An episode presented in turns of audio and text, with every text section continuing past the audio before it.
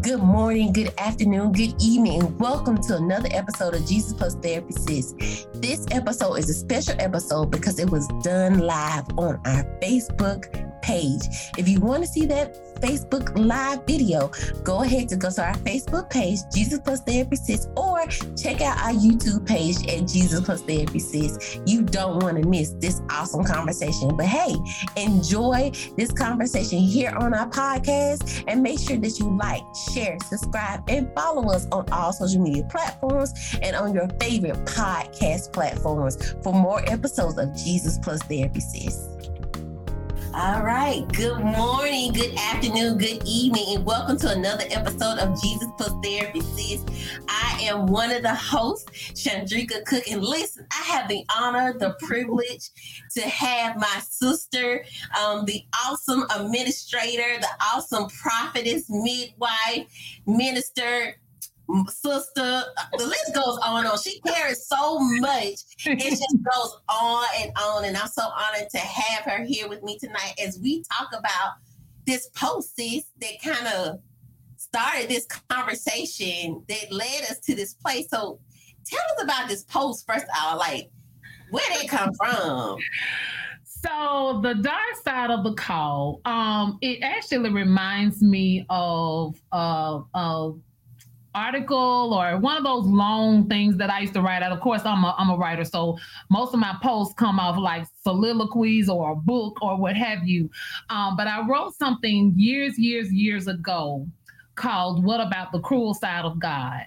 Mm. And it was to deal realistically with some things that we feel on the inside that we're afraid to say. Mm. Nobody is bold enough to say God is cruel. Um, but say, for instance, you lose somebody that's super, super close to you, or God doesn't answer that prayer that, I mean, you fasted 40 days and 40 nights for it. He still didn't do it. And you like, God, your insides, even if you don't really say it, God, that's cruel, you know?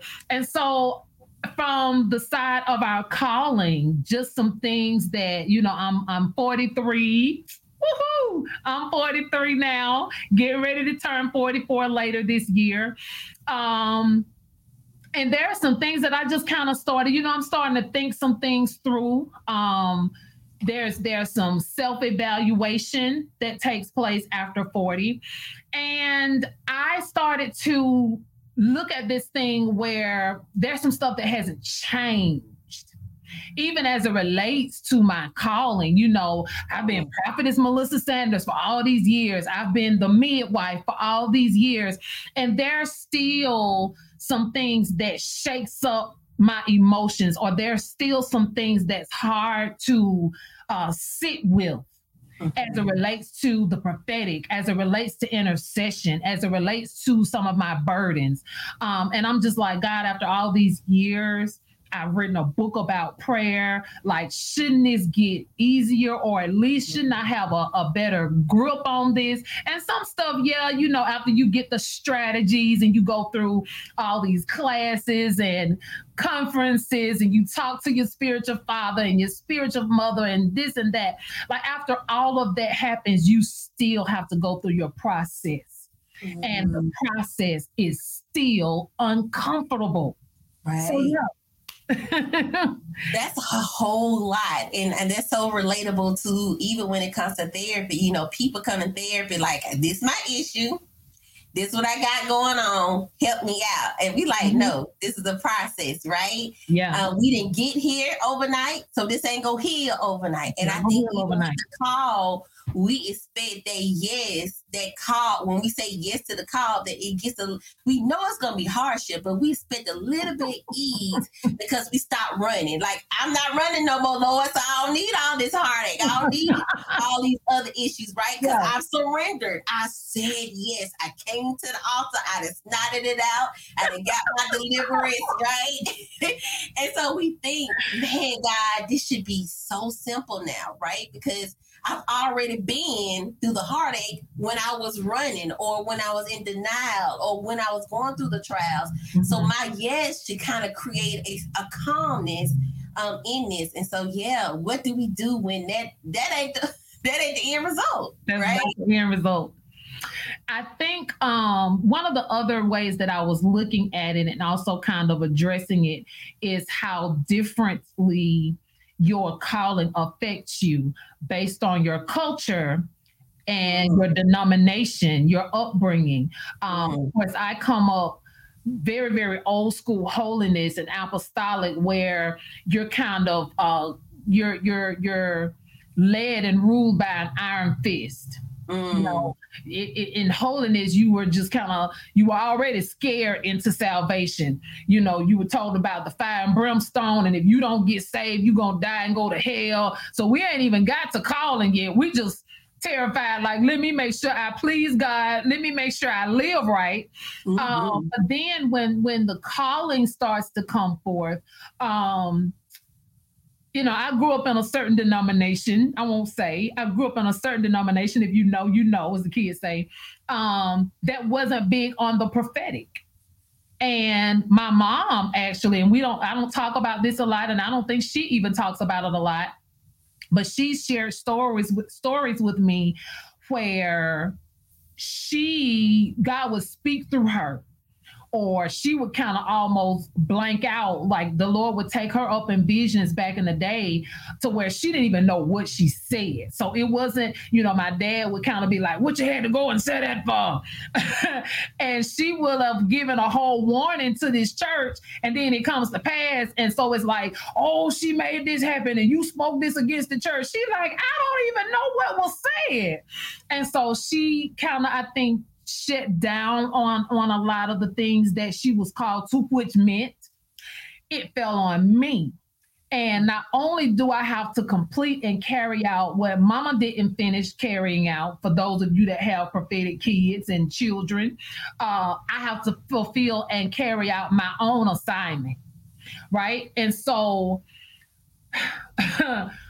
grow I, I, hate to make this a race thing but i gotta make i gotta be honest. Let, let, me just say from my perspective i can't speak for anybody else. Somebody else may say well that was my experience. You know i had this i had that. I can only speak for me. I have seen a lot in church. I've seen and experienced a lot in ministry. And for the typical Black Pentecostal, Black Apostolic, or Black Fivefold ministry, there is a lot of control. There is a lot of abuse. There is a lack of training.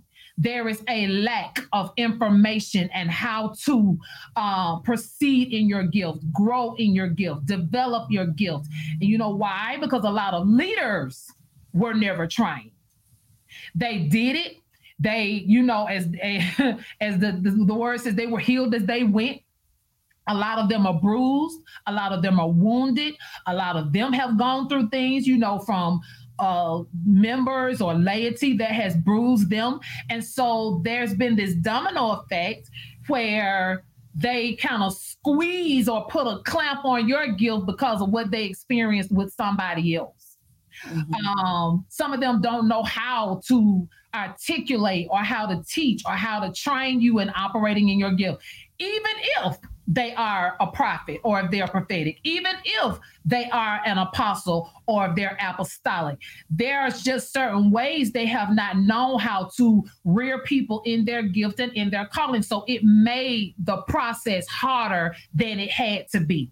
Had I grown up in a Chuck Pierce's church, who is kingdom cultured, this would have been normal. I wouldn't have spent the first 30 years of my life feeling like a weirdo because it wasn't enough prophetic people or it wasn't enough people that saw like I did, felt burdens like I did. That's a norm in their house. It's a culture in their house.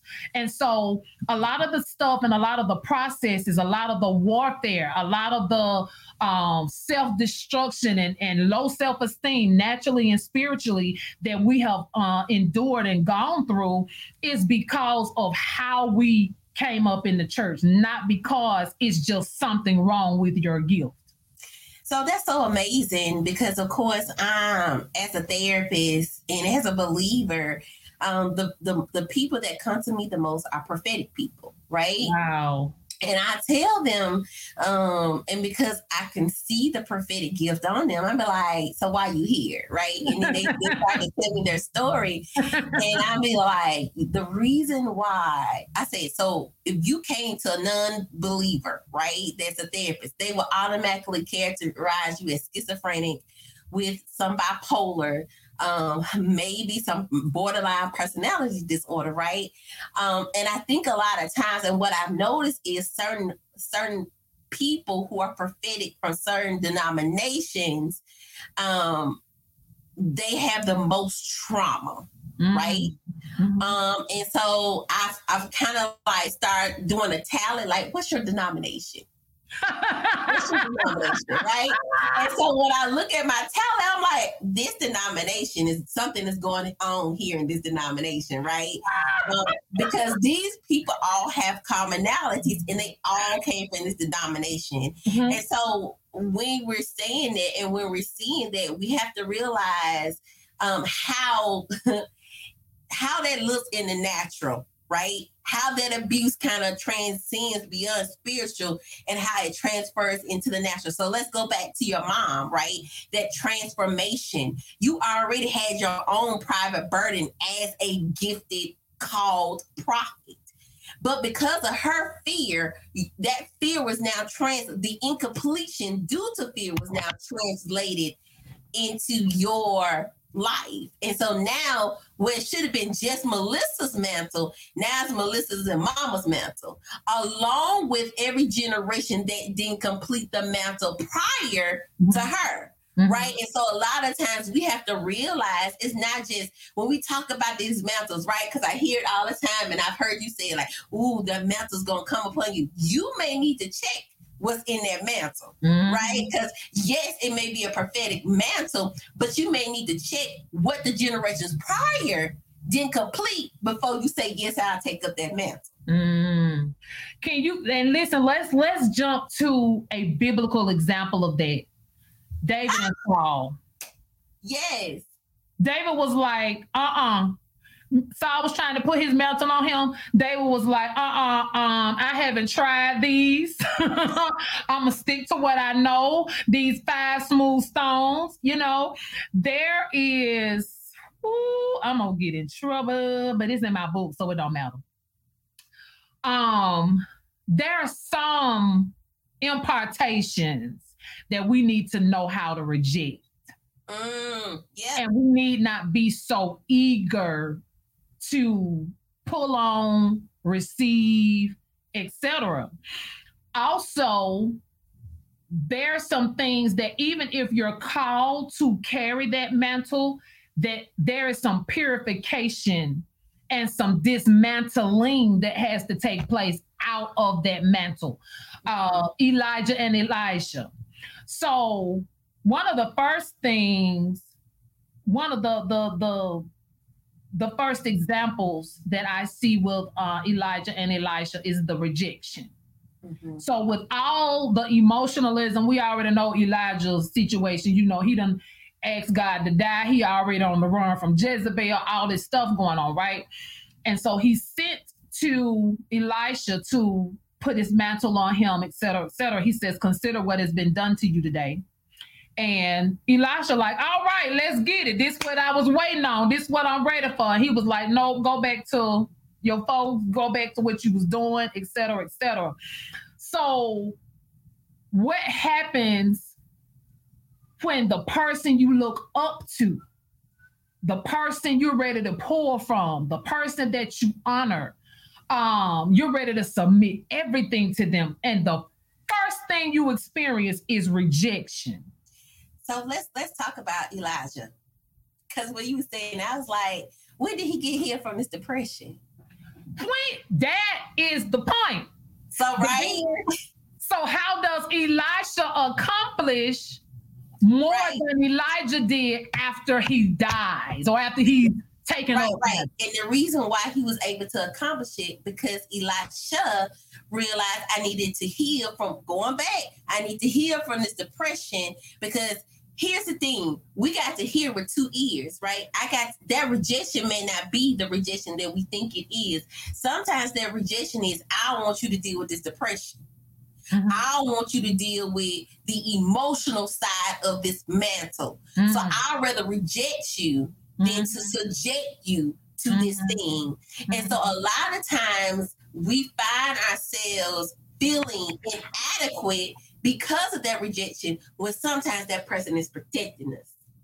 Or rather, God is protecting us. Right. Oh, God is protecting us, right? Unfortunately, not. Now, if that is the heart of the person, kudos to them, but that's typically not what we see, especially in the black church. As a matter of fact, they normalize dysfunction. They mm-hmm. normalize control. They normalize the characteristics of a cult. And so, whereas uh, whatever plan God has for your life, whether it's for you to receive from this man or woman of God, um, they make you feel like you're supposed to suffer abuse mm-hmm. in order to be anointed by them. So let me say this. So let's I'm gonna bring it back, but I'm gonna bring it natural and then bring the spiritual God on mine. Okay. So therapeutic wise, um, if nobody tells me it's not normal and everybody has normalized it, then what you tell me, when you tell me it's not normal, I'm looking at you because I look at you as a dysfunction, not me as a dysfunction. Because if it wasn't normal, how did this happen for the last hundred years? Right? And so I think what happens is let's go back to the tradition of the black church, right? Um, I always think of the story of my cousin told a story about his grandmother and how his grandmother would cut the ham in half and then put it in the oven. And so his mama would do it and her mama would do it. So finally he asked, like, why y'all keep cutting that ham in half? Like, why we end up with two parts of the same ham? And so he asked his mom, and his mama said, I don't know, go ask your grandma. Grandma said, I don't know, go ask your ask your great grandma.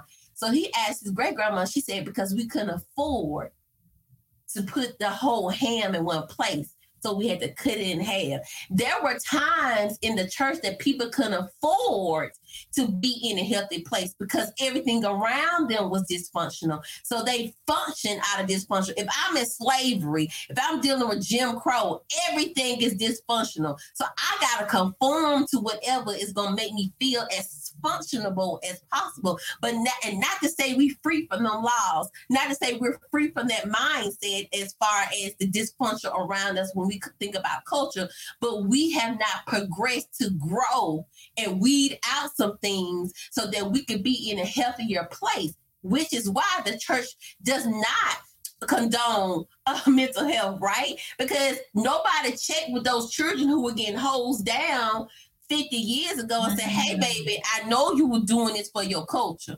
Right, mm-hmm. I know you was doing this for the people. I know we we anointed you, we blessed you. Are you okay? Mm-hmm. Nobody checked to ask if they were okay. Mm-hmm. So because they didn't get checked to ask, okay, why they checking you and asking you, you okay? Mm-hmm. Wow. And so that's that's why we're saying that's why we have this dysfunction in the church because nobody asked anybody prior, are you okay? That's a simple question, but a deep one. There's not been an awareness, or no one has paused for station identification or for uh, a, a, a reevaluation to say or realize we're in a better place. We don't have to do what they did. Like you said with the great grandmother, they were poor, the ham wouldn't fit in the oven whole. Now you got somebody still carrying on the same procedures of poverty, and y'all got a, a double oven. Huh? You can get in the oven there if you wanted to. You can do whatever you want to, but you have not even realized the progressiveness and the grace that God has given to uh, provide provision or pr- to provide a more excellent way, as the scripture says, right? Mm-hmm. And so we're still there as it relates to the church mm-hmm. because your forefathers bruised and abused you, and that's how they got the anointing out of you.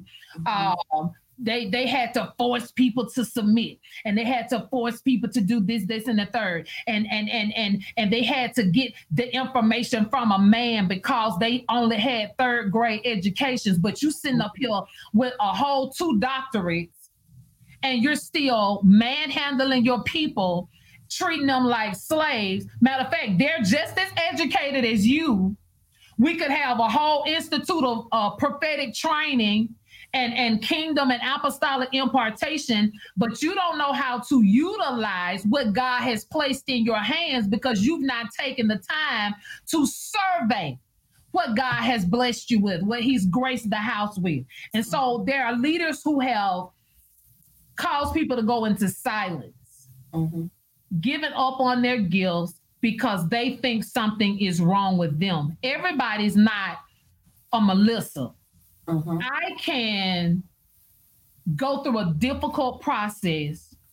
I can be battered and bruised, but because I am so obsessed with God, and I was so obsessed with God first, before before there was a leader, before there was a spiritual father, before there was a prophet to speak in my life, I was five years old, three years old, four years old, hungering for the presence of God. So thank God for his stamp on my life. That wasn't everybody's story. And it's still not everybody's story. It's right. still not. It, oh my mm-hmm. God, it's still not. Mm-hmm. And so, whereas I have my days of, you know what, I'm done with this. Mm-hmm. I have my Jonah moments. I mm-hmm. have my Jeremiah moments. I mm-hmm. have my God just killed me moments. Mm-hmm. But even with the the the the complication of carrying the call i'm still so in love with him that i find myself still being intimate with him still becoming uh, impregnated by him mm-hmm. there's and then we have to understand we don't get to divide and separate what we say yes to mm, that part yeah if we could, if I could just be an intercessor in the background, wonderful. I'm not even charged to speak. I can just sit over here and pray. But because the weight and the burden and the assignment and the charge of the prophet is on me as well. I have to now sit with this thing. Okay, God, is this a, is this a prayer season? Do you want me to pray about this, or you want me to prophesy about this? Uh, is this an apostolic season? Because there's also an apostolic grace on my life. Didn't say I was an apostle. There's also an apostolic grace on my life. So I've got to sit with what He's impregnated me with in prayer what I have to produce and birth and release as a prophet, and then what has to be strategized from an apostolic administrative place. Mm-hmm. So, just like the eyes of the Lord are everywhere, the eyes of Melissa are everywhere. So, it gets on my nerves to uh, just feel like I'm always analyzing stuff. Stuff is always under my skin. Stuff is always burdening me. Something is always, I'm just like, I'm going to be I'm gonna be viewed as one of those people that's nitpicking, and you always find there's something wrong, and you always find it fault. But it's just a burden. I could be like Jeremiah said, you know what? I'm gonna get in here. I ain't gonna say nothing. I ain't gonna do nothing. I ain't gonna whatever. And then God whoop me because I'm quiet. So it's like, God, how do we deal with the totality of all of this and and keep me sane at the same time? I think the one thing the Black church has never taught anybody who's called is balance. And I think that's the thing. What does balance look like? And so, from a therapeutic perspective, dealing with someone with all of that, right? Because um, those are all pieces, those are all titles, those are all um, things that you operate in. And so, there has to be a balance in all of that. So here's the thing you can be that if Melissa, Melissa, not Melissa the prophet, not the Melissa innocence, not the uh, Melissa with the apostolic gift, if Melissa, mine is everywhere. If Melissa has not invested in Melissa, if Melissa has not sat down to be poured into, once you pour out, you're depleted because you literally did three jobs all at the same time. So there has to be a time where you be like, okay, God, before I do all of this assignment, all three assignments, what have I poured into that when this is poured out, I don't feel depleted. I don't feel empty. And that's where that balance comes into place. And so when when we talk about that, I think I'm trying to think of a, a, a I talked about this Mary and Martha, right? Um, I think they are the great example of what God was really wanting us to be and what we think we should be right? So mm-hmm. we know Martha was the one like, I'm a cook, I'm a clean, right? She was doing all her giftings. Mm. And Mary was sitting at the feet of Jesus just chilling. And Martha go to him like, You did you know this our house? This this this our house. We invited you. You ain't gonna tell her to come here and help me? And Jesus says to her, She's doing exactly what she's supposed to be doing. And so many times we think because we've been trained by church to go, go, go, operate, operate, we are like Martha when we should be like Mary. That's there should be times that even in our even in the times of movement, God gives us grace to be still. But we so busy doing this that we miss those still moments. I don't want you to stop. okay. We miss we miss those still moments, and then we be like, "Well, God, where you at? You don't see me? I'm empty. I'm depleted. I'm this. I'm that." And God, like, girl, I told you to come sit down. I ain't tell you just because you know you should be doing. I ain't tell you to do it right then and there.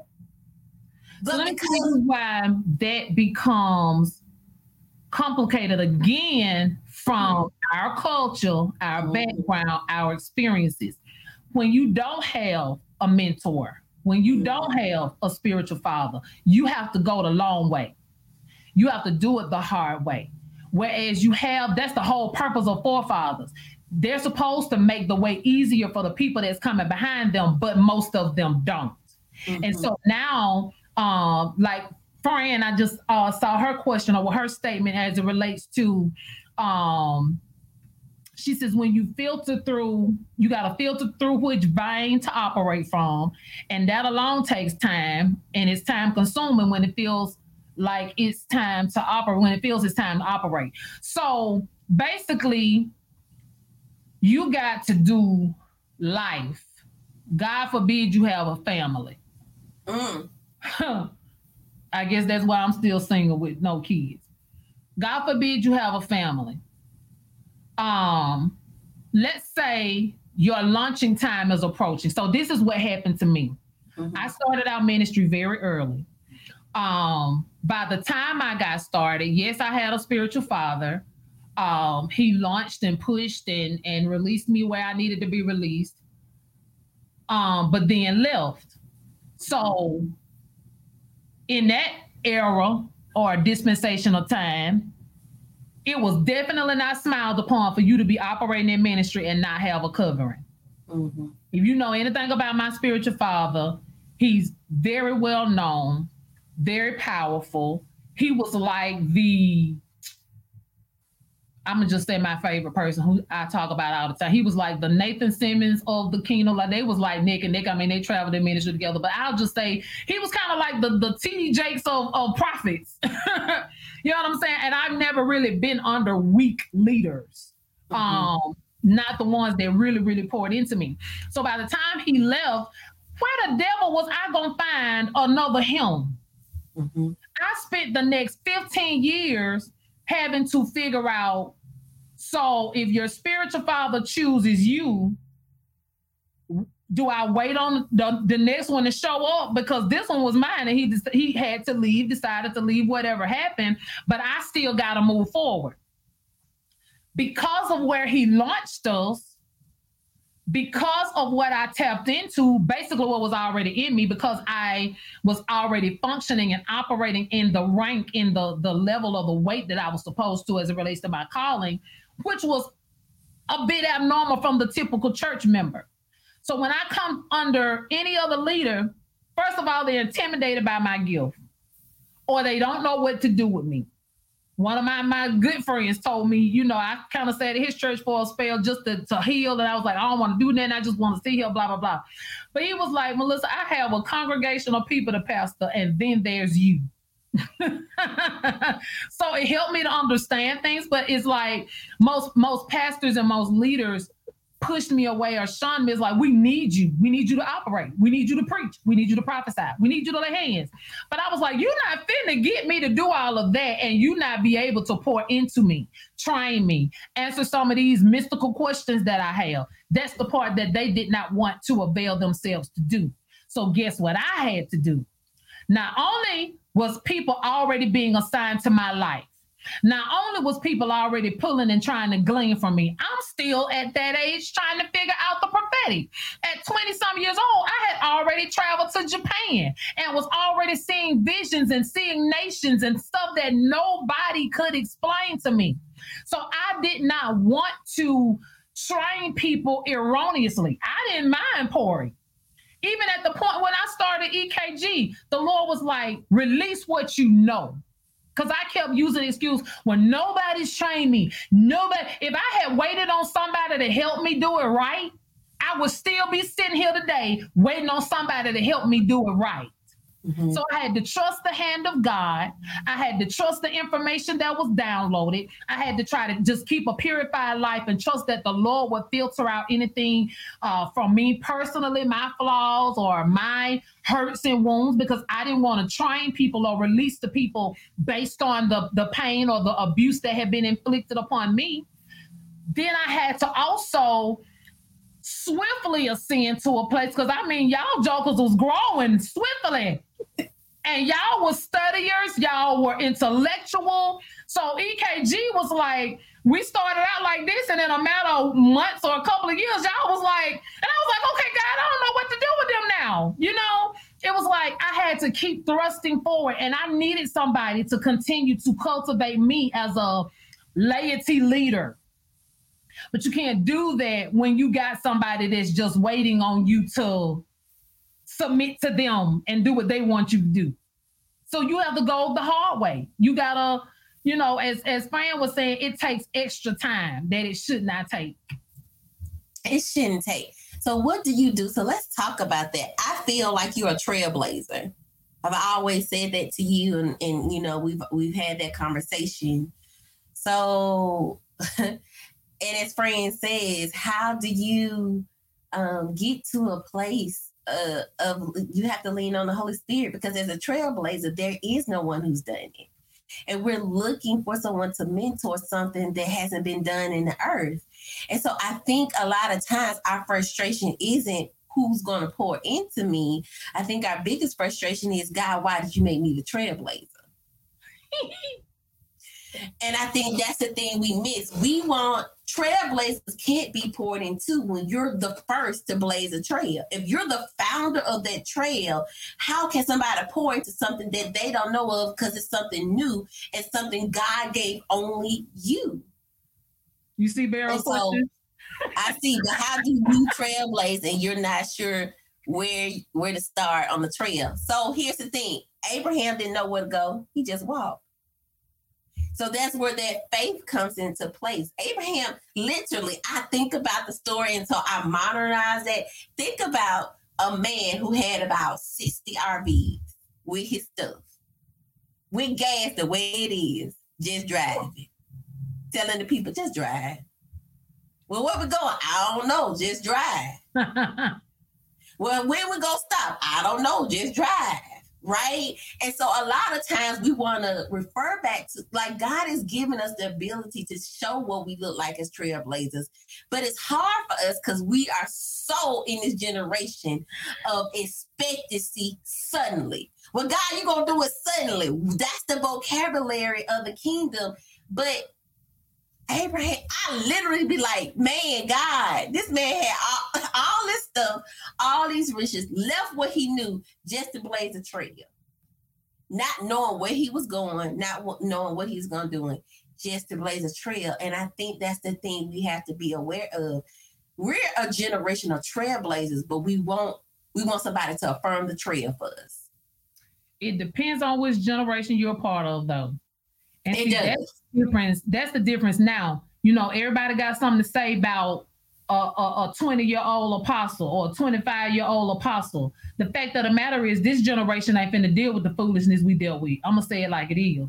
You know, I came up in that day where you didn't do anything without your leader's approval. These jokers nowadays is like, first of all, I can see just like you.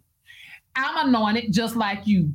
That whole uh, touch not mine anointed, do my prophets no harm. That ain't gonna work on this generation. They like, baby, first of all, I can see further than you.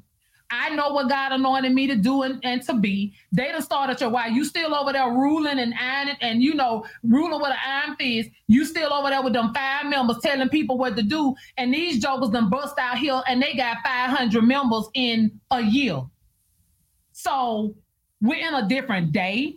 Mm-hmm. You know, um, what we waited on, they're literally just diving head first into.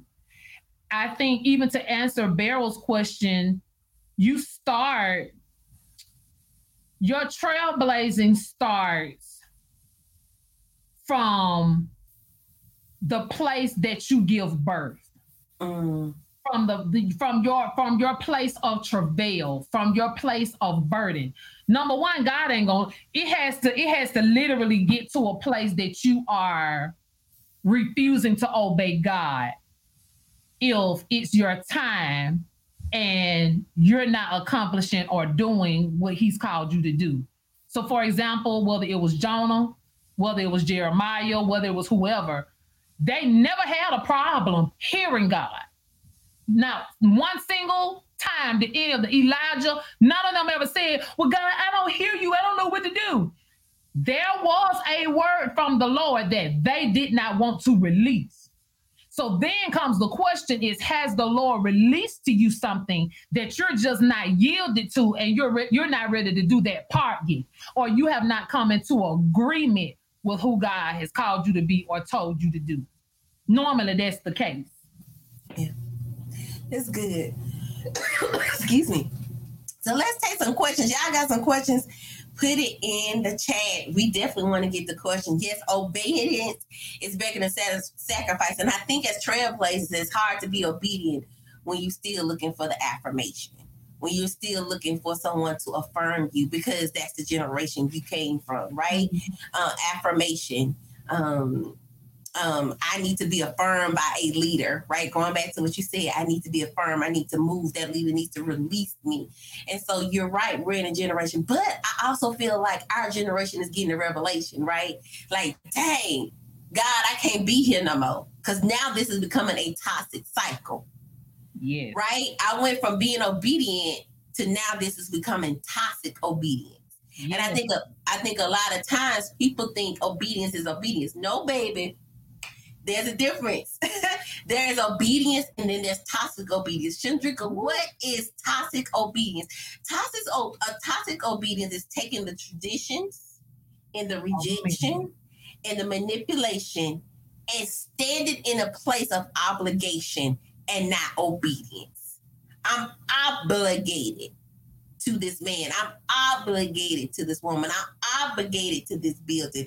I'm obligated to this ministry. I'm obligated to this position. So now your heart's way of serving is through obligation, mm-hmm. not obedience, not of serving, not of surrender, right? It's out of true obligations because you don't want anybody talking about you. You don't want to go into the back room. You you don't you don't want to be the talk of the sermon. You don't want to be the, the topic, right? You so you do it out of obligation to avoid to avoid destruction of your soul, of your spirit, of your mind, and your emotions.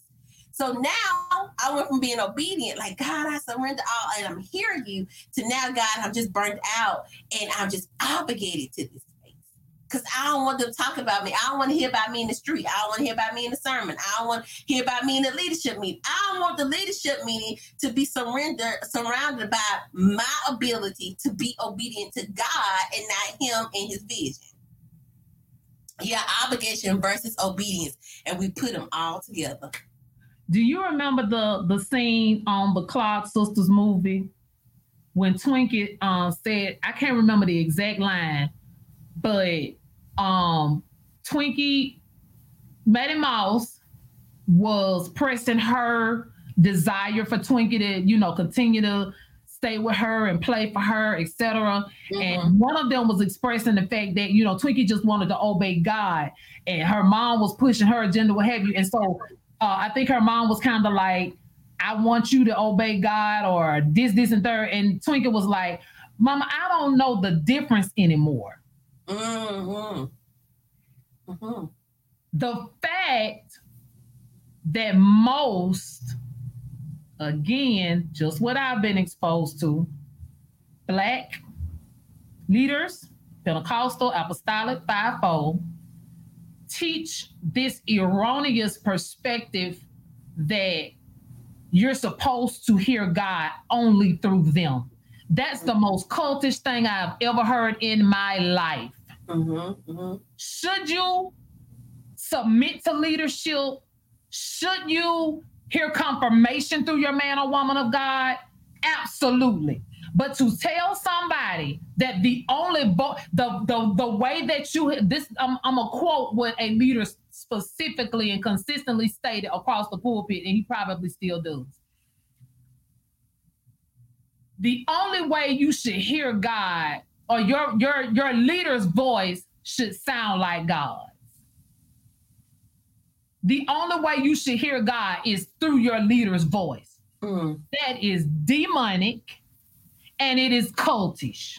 I don't care what anybody say. You need to be able to hear God for yourself. The Bible says, "My sheep know my voice." Mm-hmm, mm-hmm. And a stranger they will not follow. What happens, and this is too common and it happens, what happens when leadership falls off from the will of God, from the word of God? What mm-hmm. happens when leadership goes into some crazy, you know, off the wall belief system that is no longer biblical and is no longer following God. Mm-hmm, mm-hmm. But if you're trapped in the cycle of hearing God through your leader, guess who all falls in the ditch? Mm-hmm. Yeah. Yeah.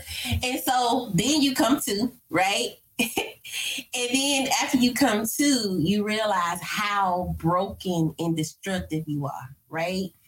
Um, and you realize somebody said, I've been in a plantation of servants. I was reading that. I said, Jesus. With our relationship with Jesus, who brought me with his blood. And listen, and that's the thing. Here's the thing slave mentality didn't go away. Right. It didn't go away. Right. We, we, 500 plus years in, and y'all, there are still triggers within us, even though we've never experienced anything close to slavery um, as our ancestors, we still get the. Here's the thing: there are certain mountains we don't get to we don't get to denounce. Mm-hmm. There are certain mountains we don't get to throw away. Mm-hmm. And I say that because we have to realize that those same like slave mentality are teaching moments, not principles and we use them as principles and not teaching moments. What's the difference? The difference is when we think about slavery, and, and this is the crazy thing, there were a hundred slaves and two masters. A hundred slaves and two masters. They could have least easily escaped it. Mindset. Because of their mindset, and because they have been trained to stay like dogs, like mm-hmm. how we mm-hmm. train dogs, mm-hmm. we now see that now kind of trickle throughout how we, not just in ministry, how we do life. Yeah. We need to show our loyalty. So there's the obligation piece I, well, I'm saying because they, I need, they talk about, you know, everybody leaving them, and I don't want to put them in a place of rejected because their mama just died or their daddy just died, and so I don't want them to feel rejected by me because I really do love them. Here's the thing: love covers a multitude of sins, but it don't mean you got to stay. Yeah, love is not loyalty. Love is not toxic. Mm. That's good. And I think a lot of times we're saying we love when we're really being just as toxic as the person we're trying to love. Why am I saying that, Shadrika? Why you say that? Because here's the thing you're loving not from a place of healing, but a place of obligation. So and fear. and fear. So you're loving from a slave mentality because that's what slaves did. They stayed because they feared the consequences versus being in the place of trusting God to heal. Jesus.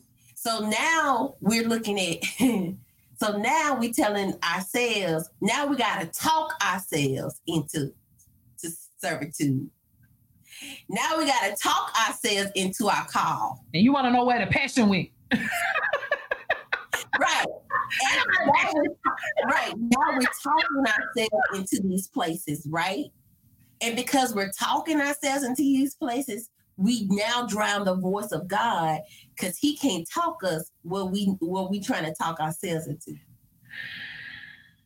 Whoa. So that's why y'all didn't come see me. That's but you gotta be able to decipher these spirits. Like, first of all, let me say this: know your word. Duh. Know your word. You know how people, a lot of people get treated because they do. They may not in themselves say, "I'm only hearing God through my leader." But if you don't read your Bible, that's what you're you're automatically doing because you're trusting their word to be your Bible. Yeah. When they pull from the example I just gave, um, I forgot to give the the the the, the scripture or the portion, the verses that it's talking about. So Eli and Samuel. Um, so when when Samuel heard Eli's voice calling him, that's the example all the leaders use as to that's how you know God calling you. That's how you hear God's voice. But don't nobody go on down through the chapters and the scriptures, as the old saint said, the scriptures well, Eli had to pull the truth out of Samuel. Well, he knew God had spoken to him. But the same scripture, the same God that was calling Samuel to heal through his leader and this, this, and the third, that was a rebuke for him. Do you let your people rebuke you? Do you let the prophets rebuke you? Do you have any Nathans in your life, David? You don't hear them talk about that. So anytime a, a, a example or this so-called prophetic or kingdom principle is being applied that's one-sided or incremental and you don't take all of the scriptures and you don't eat the whole roll, it's cultish and it's it's one dimensional and it's set up to support a demonic system, a system of control. Yeah, most definitely. And listen, y'all, that's how you mentally become damaged because now you see everybody from that lens and you attract yeah. people from that lens. Now, when you look at relationships, you look at relationships, especially if you're single and trying to pers- uh, be pursued. When somebody pursues you, you look at that relationship as a place of loyalty. So that's how we got toxic prophets in toxic relationships. Ooh. Being intoxicated with toxic words because their natural and their spiritual have matched together, right? Because I didn't get healed here with leaders. Um, and now I brought it into my marriage. And because I brought it into my marriage, now the toxicity of my loyalty is based upon how I minister to people. Hmm. So if I come, if I'm a prophet or I'm a prophet with counseling aspect, guess where I perform from? A toxic, I give toxic wisdom. Well, I know he beat you, but you know, the, the Bible says, you know, you supposed to honor your husband. Are you honoring him? Mm. I am, but if he's not loving me like Christ loved the church, it's kind of hard to honor. Whoa. And so, uh, so a lot of times we're, we're using things, and that's why we see a lot of women um, in that culture thing, like you were talking about. Because here's the thing: at least it's they see it as a safety place. Mm. At least it's safe. At least you, you have my best interest at heart. Right, right. And, and here's the thing: at least I know if I do, he say I ain't got to make no choices. I'm safe. I'm Dwayne just said something very powerful. He said, "It can be hard to recover from the damage when you don't know Jesus and the Word." Baby, can I help you? It's hard to recover with Jesus and the Word. Mm-hmm. I, Drigger, you said something real powerful earlier. You said, when this is all you hear and all you know, that's the only thing you follow. Mm-hmm. So until recent years, I only knew submission by way of abuse. Mm-hmm. I intentionally, or I won't say intentionally, but I voluntarily subjected myself to abusive leaders or an abusive leader because I had to I had to make sure I proved I was submissive. Mm-hmm. That was the only way I, I, I could show the church, you know, or show leadership that I was a true daughter is if I submitted and I allowed you to abuse me and stayed quiet about it. Mm. And still flowed under the anointing. Mm-hmm. And still released and still uh, uh, was obedient and consistent. And so when you come from under that, or when you even once you break from it, you are so traumatized mm-hmm. until you don't know how to receive a pure-hearted leader. Right. And we call it, I'm sorry, we call that post-traumatic church syndrome. You did say there's a name for that. Can you elaborate on that? Mm-hmm. So, just like it's PTSD, mm-hmm. right? Post traumatic stress syndrome. There is no, it's PT, uh, post traumatic church syndrome. So the difference between the two is one is based up of natural and spiritual components, and the other one is just natural experience. And so when you're natural, mm-hmm, post traumatic church syndrome, and so when your natural is damaged, when your spirit is damaged, it automatically transfers to your natural. So those who has, uh, has experienced post-traumatic church syndrome, do me a favor. Those who've experienced it, check your relationships in the natural. Because you'll find yourself being in a place of being in abusive relationships to show your loyalty towards that person your choices towards people, towards situations, even when it comes to bosses on your job, you will suggest yourself to their abuse to show your loyalty because mm. that's what the church has taught you. You literally taking those spiritual toxicities and brought them back into your relationships. and you have Cam, don't don't do it.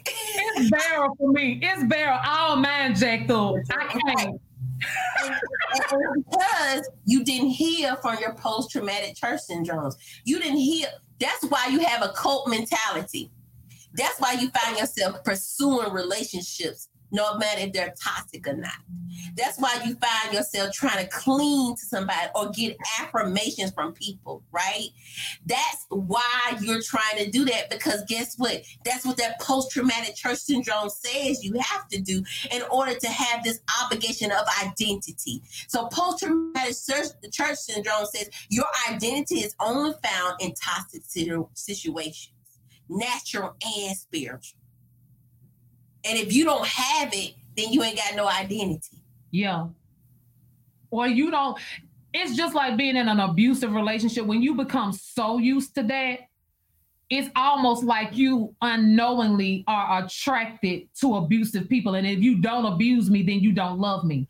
I found myself um, being connected to leaders who were a little more soft spoken um, they were more accessible. They were just like loving dads and fathers. They didn't require all the stuff that others did. They did not abuse. They did not traumatize me. And I got mad at them. I was like, you must not care about my my my, progressiveness. Cause you you need to be rebuking me. I know I got a nasty attitude. You need to deal with this. So you gonna release me in your pulpit like this, huh? Really? That means you're a weak leader. right. Not realizing, right? Going back to what love is. Yeah. Love covers a multitude. I love you back to a place of healthiness.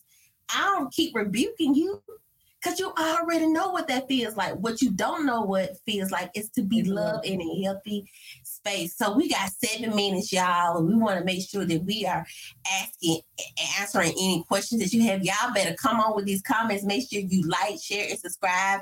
Jesus Plus Therapy Sis. This will be a special episode on our podcast as well. So it'll be on our audio as well, and you'll be able to have it. Um, any any questions that you have, and so I'm so grateful for you, Melissa, being open and willing to create this conversation. One, and then to being open enough to experience, to share your experience in this space. Um, I've known you for at least over oh my gosh, 20 years. I can't believe wow, it. Um, so I've known you for that long, and I know that this can be definitely a space that we need to have more of. And I'm definitely uh, sure that. And I think um, what I love about you is when I brought it to your attention, I was like, Melissa, you need to go to therapy. And you was like, girl, I got Jesus right? And the Holy Ghost, right? I, I, got Jesus and the Holy Ghost, and that's good, right? And I tell people, yes, bring him, bring all of, bring the Trinity with you because you still need this because it is something that is going to inspire and, and I don't think we realize how our natural and our spiritual, if one is jacked up, the other one gonna be jacked up, right? And so because you've had these toxic experiences, guess what? I shut down when people want a genuine relationship with me. Because in my mind, I'm thinking, so what you want out of me? Mm-hmm. Mm-hmm. Mm-hmm. So you pulling on me. I feel you pulling on me. So now I got a whole attitude because guess what? I'm waiting for I'm waiting for, as my client would say, the ball to drop. Woo, woo, woo when is the ball gonna drop? When, when when I got to put my guards up? Is it now? Is it later? What you gonna do? What you coming with? Hurt me. Enough for me. What you? So now I got all these unrealistic expectations of people that I shouldn't have uh, expectations for anyway because they should be totally genuine, right? I can't even give people a clean slate because I ain't gave myself a clean slate. Whoa, whoa. So we asking for grace, but we ain't even gave ourselves grace or forgiveness. Mm. But we forgiving the toxic leaders, but not ourselves. Um, there's two thoughts lingering in my head. One of them is kind of escaping me, but the other is how another thing that makes your gifts and operating in your gifts complicated or so complicated is erroneous placement. Uh, when I say erroneous placement, I mean as it relates to the seven mountains. And so when you were talking, I was thinking about the moment that I realized you were a prophetic therapist. And because the church does not always have the lingo or the la- the proper label for you, then they also don't have the proper placement for you, which means they don't have the proper training for you because they don't know where you're supposed to be. And people like us who have this mixed breed of gifts, they don't know what to do with us because we feel like and we look like aliens to them. It's like our shape looks like a particular thing, but there's a little arm that's hanging off, or there's, you know, you're not completely a triangle, you're not completely a circle. You got this little wing that's sitting on here, it, it just won't slip through smoothly. Mm-hmm. You really seem like I've almost diagnosed you perfectly. You're a prophet. I know you're a prophet, but you won't fit. That's because you're trying to jab them into the church mountain. Mm-hmm. They could be a marketplace prophet. Mm-hmm. They could be a, education system prophet. They could be a governmental prophet. But because we don't have enough uh, awareness and mm-hmm. information and downloads from heaven. And because most leaders are not open uh, to avail themselves in prayer and to really, really hear the specificity of your call, they end up making your process darker and more complicated mm. than it mm. has to be because yeah. you've given me a GPS system that's led me close to where I have to go, but you done ran me off a dirt road. Now I got nails in my tires. I'm running down, I'm running in the trees. I'm having all of these rocky, I got this rocky travel that's not a smooth process because you have veered me off the wrong way. And so that's another thing that that makes our calling uh, dark, or you have to deal with the dark side of your call because you're erroneously placed. Uh, you're erroneously birthed out. You're you're birthed, but you are um. It's a it's a, a breached birth. You mm-hmm. you pushed me, but you don't pushed me upside down. Mm-hmm. You don't release me, but you don't release me in the wrong season. You don't release me in the pulpit, and I'm supposed to be uh, uh, talking to kids in the education system. You don't release me to, to, to preach and to prophesy, but I really supposed to be out in the in the trenches dealing with women, battle women in the community. But you ready to put a mic in my hand because that's all you know. Mm-hmm. And that's and that's the affirm. That's the only way I can I can affirm you and confirm you, right? Um, and we use that. So y'all, we got two meetings and I, this is a great conversation. So I'm glad that you all are joining. I'm seeing these comments. Um, somebody said they want the, the house, the cars, and the money, but yeah, they don't want the call, right? And so there is a dark side to the call. And so, Melissa, what are some things we want to leave the audience with as we um, sound off? I I think the best thing anybody can do is agreeing with the call of God on your life, first of all, mm-hmm. pursuing the voice of God, the heart of God, and the word of God. He will never leave you astray. As a midwife, my my instruction is always going to be allow your gift to be birthed through the vein of prayer. Prayer will never ever lead you wrong. And so while you're in that in that season in that process of carrying developing and incubating your gift the lord is going to make it clear to you you don't ever have to worry about being out of order with prayer. You don't ever have to worry about I'm going too fast or I'm doing something I'm not supposed to do when it relates to prayer and the word of God. And so as that thing is being birthed, as it's being developed, sooner or later it's going to become too big for the womb sooner or later the, the, the head is going to start to crown and so when it happens don't don't push back up don't lock up and don't hinder what God is birthing out of you based on something that a man says or does not say as it relates to your life. Obey, release what God has told you to release, and He's to make it painfully clear. Because again, once that thing start coming forth, you have to really get to a place that you're just denying the call before you just say, Well, he hadn't spoke to me. Well, I don't know what to do. Yes, you do. Yes, you do. You've heard him clearly, and it is God. And he has made it. Once you go through the contractions of birthing that thing, you know what it is. You're just waiting on a man to validate you. You're just waiting on somebody in the earth realm to release you to do what you know you're called to do. Obey God and he as the old uh the, the woman of God, Nancy Lassiter, and he will and he will go with you.